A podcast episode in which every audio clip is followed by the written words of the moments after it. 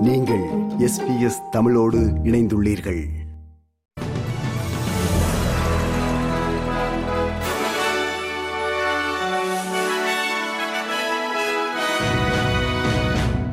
நேர்களுக்கு வணக்கம்.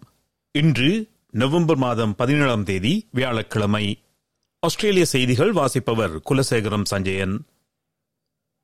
நாட்டை விட்டு வெளியேறுமாறு நூற்றுக்கணக்கான அகதிகள் மற்றும் புகலிட கோரிக்கையாளர்களுக்கு அனுப்பப்பட்ட கடிதங்கள் தற்செயலாக அனுப்பப்பட்டதாக உள்துறை அமைச்சர் கிளே ஓ நீல் கூறினார். அந்த கடிதங்கள் பொருத்தமற்றவை என்றும் தனக்கு தெரியாமல் அவை அனுப்பப்பட்டதாகவும் அவர் மேலும் கூறினார். ஆனால் கடிதங்கள் தவறுதலாக அனுப்பப்படவில்லை என்று உள்துறை அமைச்சு கூறுகிறது. படகு மூலம் இரண்டாயிரத்தி பதிமூன்றாம் ஆண்டு ஜூலை மாதத்திற்கு பின்னர் இந்நாட்டிற்கு வந்தவர்கள் நிரந்தரமாக குடியேற முடியாது என்ற நீண்டகால கொள்கையுடன் நாட்டை விட்டு வெளியேறுவதற்கான உத்தரவுகள் ஒத்துப்போகின்றன என்பது நோக்கத்தக்கது. மியன்மாரில் சிறை வைக்கப்பட்டிருந்த ஆஸ்திரேலிய கல்வியாளர் ஷான் டேர்னோ பொது மன்னிப்பு வழங்கப்பட்டு விடுதலை செய்யப்பட்டுள்ளார். மியன்மார் தேசிய தினத்தை முன்னிட்டு கல்வியாளர் ஷான் டேர்னோ ஜப்பானிய திரைப்பட தயாரிப்பாளர் டொரு குபோட்டோ மற்றும் பிரிட்டிஷ் ராஜதந்திரி விக்கி போமன் ஆகியோர் விடுதலை செய்யப்பட்டுள்ளதாக the voice of Myanmar and Yangon media group என்ற உள்ளூர் ஊடகத்திடம் மியன்மார் அரசு செய்தி தொடர்பாளர் மேஜர் ஜெனரல் ஜவ் மிங்டன் கூறினார். மியன்மார் மக்களால் தேர்ந்தெடுக்கப்பட்ட தலைவி ஆங் சாங் சூச்சி அவர்களின் ஆலோசகராக பணிபுரிந்த ஷான் டேர்னோ கடந்த ஆண்டு பிப்ரவரி மாதம் நடைபெற்ற ராணுவ ஆட்சி கவிழ்ப்புக்கு பின்னர் கைது செய்யப்பட்டார். மியன்மாரில் உத்தியோகபூர்வ ரகசியம் காப்பு சட்டத்தை மீறியதற்காக மூன்று ஆண்டுகள் சிறையில் அடைக்கப்பட்டார். ஷான் டேர்னல் அவர்களின் விடுதலைக்காக ஆஸ்திரேலிய அரசு தொடர்ந்து அழைப்பு விடுத்து வருகிறது என்பது குறிப்பிடத்தக்கது. நியூ சவுத் வேல்ஸ் மாநிலத்தில் ஏற்பட்டுள்ள வெள்ளப்பெருக்கை சமாளிக்க சிங்கப்பூரிலிருந்து பாதுகாப்பு படை வீரர்கள் மற்றும் வெள்ள நிபுணர்கள் ஈடுபடுத்தப்பட்டுள்ளனர். ஃபோப்ஸ் என்ற இடத்திலிருந்து சுமார் ஆயிரம் குடியிருப்பாளர்கள் வெளியேற்றப்பட்டுள்ளனர். கடந்த பதினைந்து நாட்களில் அந்த நகரம் இரண்டாவது முறையாக பெரிய வெள்ளத்தை எதிர்கொண்டுள்ளது. மழை வெள்ளம் அந்த நகரத்தை மூன்றாக பிரித்துள்ளது. வெள்ளம் அங்கு பல நாட்கள் நீடிக்கும் என எதிர்பார்க்கப்படுகிறது. விக்டோரியா மாநிலத்தின் எதிர்க்கட்சித் தலைவர் மேத்யூ காய் மற்றும் அவரது முன்னாள் தலைமை பணியாளர் இருவரும் அரசியல் நன்கொடை சட்டங்களை தவிர்க்க முயற்சிப்பதாக கூறப்படும் குற்றச்சாட்டுகள் தொடர்பாக விசாரிக்குமாறு அம்மாநில தேர்தல் ஆணையம் ஐபேக் எனப்படும் ஊழல் கண்காணிப்பு அமைப்பு இண்டிபெண்டன்ட் பிராட்பேஸ்ட் ஆன்டி கரப்ஷன் கமிஷனை கேட்டுள்ளது.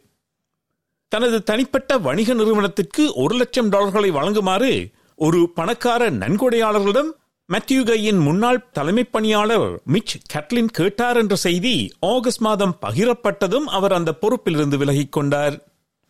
தேர்தல் ஆணையம் கேட்ட தரவுகள் பகிரப்படவில்லை என்று தேர்தல் ஆணையர் வாவிக் கெட்லி கூறினார் ஆனால் அந்த விசாரணைக்கு முழு ஒத்துழைப்பு வழங்கியதாக மாநில எதிர்க்கட்சித் தலைவர் மேத்யூ கை கூறினார் I provided all the information I had weeks and weeks and weeks ago. And if other people associated with that haven't, then that's not a question for me. But whenever it comes from them, I'm happy to answer anyone's questions. I'm happy to cooperate with anyone. More than happy and willing to cooperate with anyone. I've done nothing wrong. முதியோர் பராமரிப்பு கட்டணம் மேலும் உயர்வதை தடுப்பதற்காக முதியோர் பராமரிப்பு துறையில் வசூலிக்கப்படும் நிர்வாக மற்றும் மேலாண்மை கட்டணங்களில் உச்சவரம்பு அறிமுகப்படுத்தப்படுகின்றன. அடுத்த வருடம் முதல் பராமரிப்பு மேலாண்மை கட்டணம் இருபது சதவீதமாகவும் வீட்டில் பராமரிப்பவர்களின் மேலாண்மை கட்டணம் பதினைந்து சதவீதமாகவும் கட்டுப்படுத்தப்படும் என்று முதியோர் பராமரிப்பு அமைச்சர் அனிகா வெல்ஸ் கூறினார். முதியோர் பராமரிப்பு திட்டத்தின் ஒரு வழங்குனரிலிருந்து விலகிச் செல்பவர்களிடம் அந்த வழங்குனர் கட்டணம் அறவிடுவதையும் அரசு தடை செய்யும். அதேபோல் வழங்குனர்கள் வசூலிக்கும் கட்டணத்தில் தனித்தரகுதாரர் மற்றும் துணை ஒப்பந்தக்காரரின் கட்டணத்தை முதியோரிடமிருந்து வசூலிக்கவும் தடை விதிக்கப்படும்.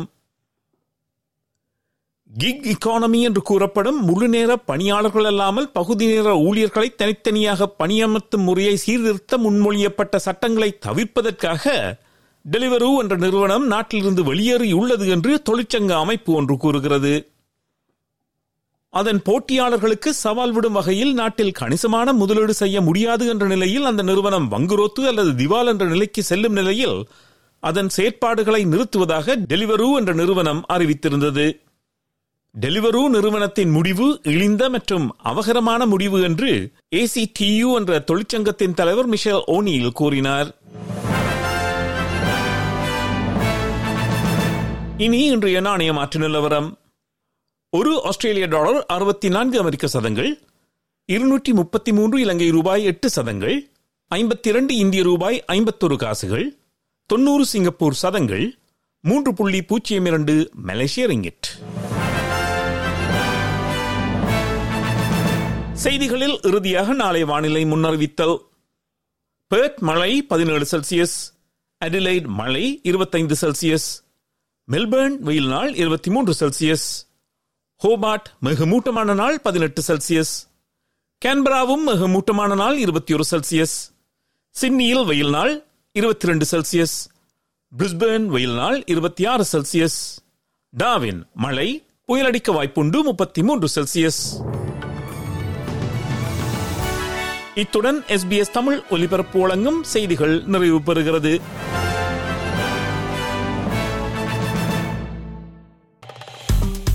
விருப்பம் பகிர்வு கருத்து பதிவு. லைக் ஷேர் காமெண்ட் எஸ்பிஎஸ் தமிழின் ஃபேஸ்புக்